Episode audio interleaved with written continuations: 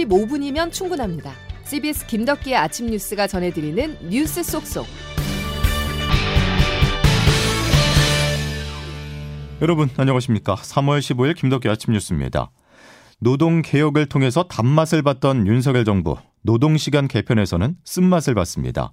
양대 노총은 물론이고 MG 노조까지 반대 의견을 드러내자 일주일에 최대 69시간까지 허용하자는 개편안을 윤석열 대통령이 재검토하라고 지시했습니다. 백지화 가능성까지 거론됩니다. 첫 소식 이진 기자입니다. 정부의 근로시간 제도 개편 방안 핵심은 연장 근로시간 관리 단위를 월 이상으로 확대해 주당 근로시간을 최대 69시간으로 늘리는 겁니다. 초장시간 집중근로 우려와 비난이 빗발쳤지만 노동부는 현행 매주 관리 방식보다 주 평균으로 하는 게 오히려 근로시간 단축에 효과적이라고 맞섰습니다. 한덕수 국무총리도 이번 개편 방안을 유연하고 합리적인 제도라고 치켜세웠습니다. 그동안 주 52시간이라는 획일적 규제에서 성수기, 비수기 등을 감안한 유연하고 합리적인 제도를 노사 간의 합의에 의하여 전환토록 하자는 것입니다. 하지만 이른바 MZ세대까지 반대를 명확히 하는 등 여론은 악화일로로 치닫는 분위기입니다. 결국 윤석열 대통령은 어제 개편 방안 보완 검토를 전격 지시했습니다. 이에 국회 과반 의석 민주당은 재검토가 아니라 폐기가 정답이라며 개편 방안 철회 압박 수위를 한껏 고조시켰습니다. 하지 말라고 했으면 좋았을 텐데 아쉽긴 하지만 재검토 지시한 것은 다행스럽게 생각됩니다. 노동부는 일단 국민 이해와 공감대 속에 제도 개편 취지를 살리겠다고 밝혔지만 추진 동력 약화는 불가피해 보입니다. 있습니다. CBS 뉴스 이희진입니다. 사실 지금도 있는 휴가를 제대로 쓸 수가 없거든요. 그런데 만약에 근무 시간이 더 늘어나게 된다면 어, 회사가 악용할 수도 있지 않을까요? 그 현행을 유지하면서 시간을 더 저거 할 수 있게 서로 간에 합의 보면서 할 수 있게 해줘야지 일방적으로 하면서 하는 거는 안 좋다고 보죠 지금. 환영할 만한 입장 변화라고 생각합니다.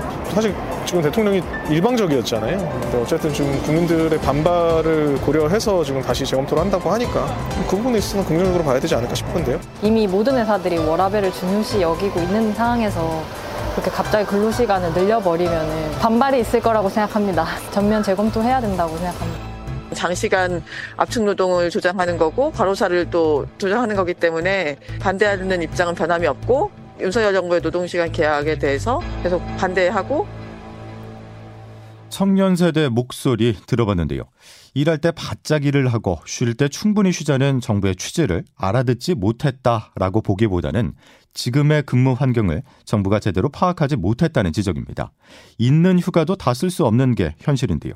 결국 정책 추진에 앞서 가장 중요한 의견 수렴, 소통이 이번에도 부실했습니다. 보도에 조태인 기자입니다. 지난 6일 이정식 고용노동부 장관은 노동시간 유연화 정책을 발표하면서 한 달씩 쉬는 건 현실적으로 어렵다는 우려에도 MZ 세대는 휴식을 당당히 요구하는 게 현실이라며 정책에 대한 자신감을 내비쳤습니다. 네, 요새 MZ 세대들은 뭐 부회장 나와라, 회장 나와라, 뭐 권리의식이 굉장히 뛰어나다. 적극적인 권리 의식이 이 법을 실효성 있게 하는데 크게 도움이 될 하지만 것이다. 윤석열 정부의 노동 정책에 호응했던 MZ 노조까지 노동 시간 유연화 정책에 대해 반발하자 재검토를 지시한 것으로 보입니다. 윤 대통령은 정책의 취지에 대한 설명이 부족했다고 밝혔는데 충분한 여론 수렴 없이 발표가 성급하게 이뤄졌다는 점을 자인한 셈입니다. 선 정책 발표 후 수습은 지난해 8월 만 5세 초등 입학 번복 때도 빚어진 바 있습니다. 당시 박순애 전 교육부 장관입니다. 교육청과 공식적으로 저희가 아직은 논의를 하지를 않았습니다. 충분한 의견 수렴 없는 발표로 정책 혼선이 반복되고 있다는 비판은 피하기 어려워졌습니다. 이런 가운데 한덕수 국무총리는 대통령실의 입장 발표 이후 가진 간담회에서 노동시간 개편안의 틀은 변화가 없다. 정책의 원점 재검토는 전혀 아니라고 말해 혼선을 가중시키는 모습입니다. CBS 뉴스 조태임입니다. 노동자들의 울분은 학교 급식실에서도 터져나왔습니다. 아이들의 한 끼를 위해 늘 불 앞에서 음식을 튀기고 굽고 끓이는 급식 노동자들 상당수가 폐 이상 소견을 받았는데요. 폐암 확진 판정을 받은 노동자도 있었습니다. 교육부는 오는 2027년까지 근무 환경을 개선하겠다고 밝혔습니다. 이기범 기자입니다. 교육부 조사 결과 전국의 학교 급식실 종사자 2만여 명 가운데 폐암 확진자는 31명, 최근 5년간으로 따지면 60명으로 늘어납니다. 폐암 진단을 받은 학교 급식실 종사자입니다. 죽음의 일터가 아닌 아이들에게 건강한 음식을 만들어주는 건강한 급식실이 되게 해주세요. 정부는 인력 배치 기준과 휴식 환경을 개선하고 긴급한 휴가 사용 시 대체 인력 지원 등을 권고 대책으로 내놨습니다. 하지만 급식실 종사자들은 알맹이 없는 대책이라고 보고 있습니다. 조리 과정에서 나오는 연기에 노출되는 시간을 줄이고 근본적으로는 조리원 1인당 준비해야 할 식사량을 줄이는 방안이 빠졌다는 겁니다. 이를 위해서는 신규 인력이 충원돼야 한다는 게 노조의 얘기입니다. 우려를 감추기 어려운 수준입니다. 중단기 대책이 없습니다. 마스크 착용 등 대책에 이르러서는 황당하기 그지없습니다. 노조는 또 학교 공기질 의무 검사 대상에 조리실을 포함해 줄 것도 요구하고 있습니다. CBS 뉴스 이기범입니다. 어제 서울 강남의 한 아파트에서 70대 경비원이 숨진 채 발견됐습니다. 경찰에 따르면 70대 경비원 박모 씨는 어제 오전 7시 10분쯤 관리 책임자의 갑질 때문에 힘들다는 내용의 유서를 남긴 것으로 알려졌습니다. 경찰은 관리소장과 동료 경비원들을 상대로 정확한 사실관계를 조사하고 있습니다. 다행히 한숨 돌릴 수 있었습니다. 실리콘밸리 은행이 파산하면서 전 세계 금융시장에 큰 충격을 받았었는데 그나마 다행스럽게도 미국의 인플레이션이 둔화하고 있다는 소식이 전해졌습니다. 다음 주에 나올 미국의 새 기준금리 0.5%포인트 인상될 거란 전망은 자취를 감췄습니다. 워싱턴에서 권민철 특파원입니다.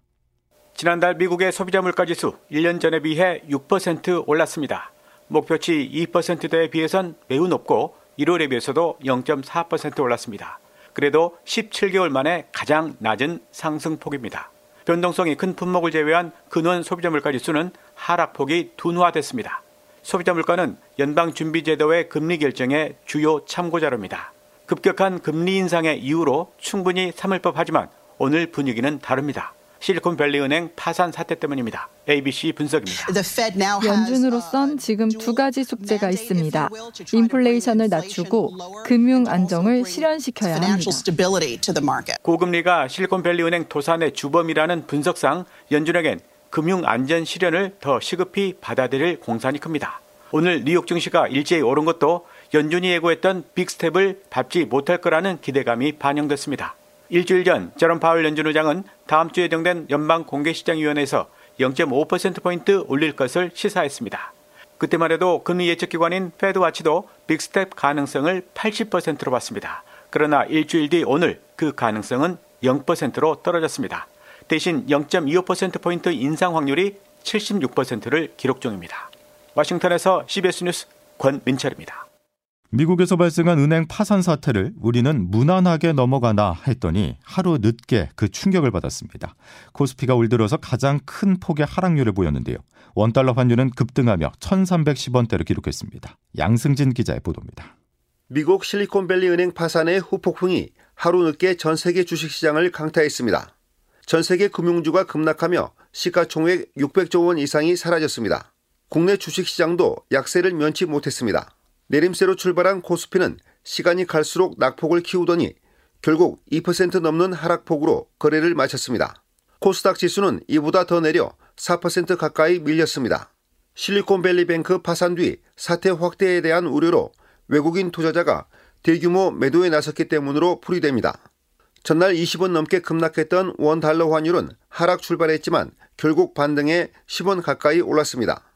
국내 금융시장의 변동성이 커질 수 있다는 우려에 정부는 비상거시 경제 금융회의를 열고 사태를 예의주시하고 있습니다. 세계 경제가 인플레이션을 아직 통제하지 못한 상황에서 금융 시스템 불안 요인까지 겹치면서 향후 시장 변동성이 확대될 가능성을 배제할 수 없는 만큼 정부는 경각심을 갖고 상황을 지켜보겠다고 강조하면서도 위기 확산 가능성에는 선을 그었습니다. CBS 뉴스 양승길입니다. 윤석열 대통령이 내일 일본을 방문해 기시다 총리와 정상회담을 갖습니다. 한국과 일본이 그릴 미래가 과연 무엇일지 궁금한데요. 확실한 건 일본의 성의 있는 호응 여부에 따라 정상회담의 성패가 좌우된다는 점입니다. 김중호 기자의 보도입니다. 윤석열 정부가 내일과 모레 양일간 있을 대통령 일본 방문에 거는 기대는 큽니다.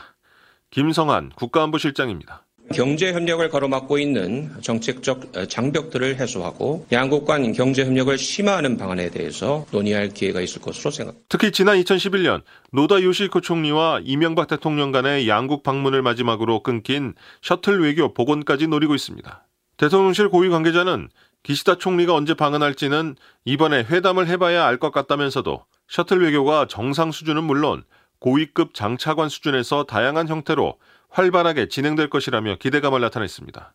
일본 교도통신도 어제 기시다 후미오 일본 총리가 5월에 히로시마에서 열리는 주요 7개국 정상회의 이후 올해 여름이라도 한국을 방문하는 방향으로 검토에 들어갔다고 복수의 외교 소식통을 인용해 보도했습니다.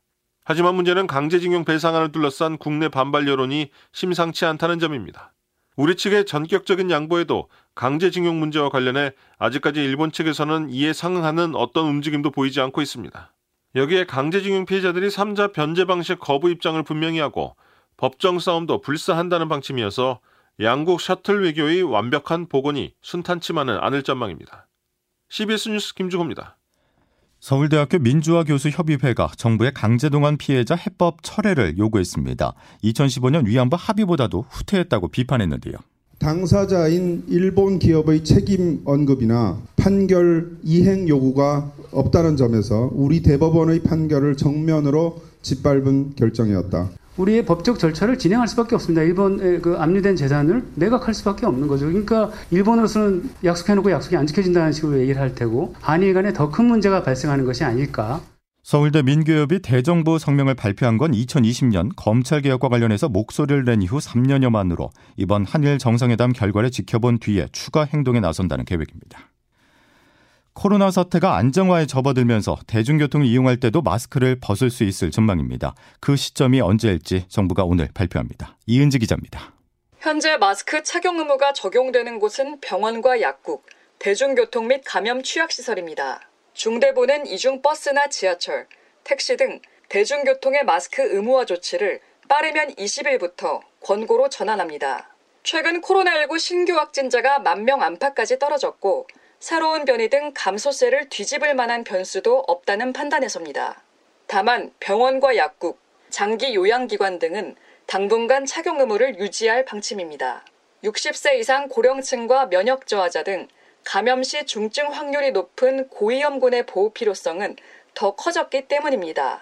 정기석 국가감염병 위기대응 자문위원장입니다. 스스로 고위험군이라고 생각하시는 분들과 고위험 환경이라고 생각하시는 그런 관리자들께서는 여전히 마스크 착용을 좀 적극적으로 권고하는 코로나 사태 3년간 마스크 착용이 워낙 익숙해진 만큼 당국은 이번 조정이 유행에 미칠 영향은 크지 않을 거라 내다보고 있습니다. CBS 뉴스 이은지입니다. 김덕기 아침 뉴스 여러분 함께하고 계십니다. 이제 기상청 연결해서 날씨 알아보겠습니다. 김수진 기상 리포터. 네, 기상청입니다. 예, 아침 공기가 확실히 부드러워진 것 같습니다. 네, 온화한 남서풍이 계속 불어오면서 오늘 아침 어제보다 적게는 2, 3도에서 많게는 10도가량 기온이 껑충 올랐습니다. 오늘 한낮에도 충청 이남 지방은 20도 안팎까지 기온이 올라서 어제보다 더 따뜻하겠습니다만 그 밖에 수도권과 강원도에서는 낮은 구름들이 들어오면서 어제보다 1도에서 3도가량 좀 더 낮겠습니다. 오늘 대구가 22도까지 오르겠고 광주 21도, 대전 18도, 서울은 13도의 분포를 보이겠습니다. 이런 가운데 오늘 북쪽 기압골 영향으로 낮부터 저녁 저녁 사이에 경기 북동부와 강원 영서 중북부 지역을 중심으로 5mm 미만의 비가 조금 내리겠고요. 그 밖에 중부 일부와 경남 남해안에서도 빗방울이 떨어지는 곳 있겠습니다. 또 오늘 바람이 강하게 분다는 점도 참고하시기 바랍니다. 날씨였습니다. 먹고 살기 위해서 일을 했을 뿐인데 일을 하다 죽을 수 있다면 참 원망스러운 현실이죠. 학교 급식 종사자 31명이 추가로 폐암 확진 판정을 받았습니다. 우리는 세계 최고 수준의 무상급식이라는 수혜를 누리고 있지만 그 수혜가 수년 동안 폐 속에 자라는 암세포로 이루어진 것이라면 근무 환경을 바꿔야 하지 않을까요? 자, 수요 김덕기 아침 뉴스는 여기까지입니다. 내일 다시 뵙죠. 고맙습니다.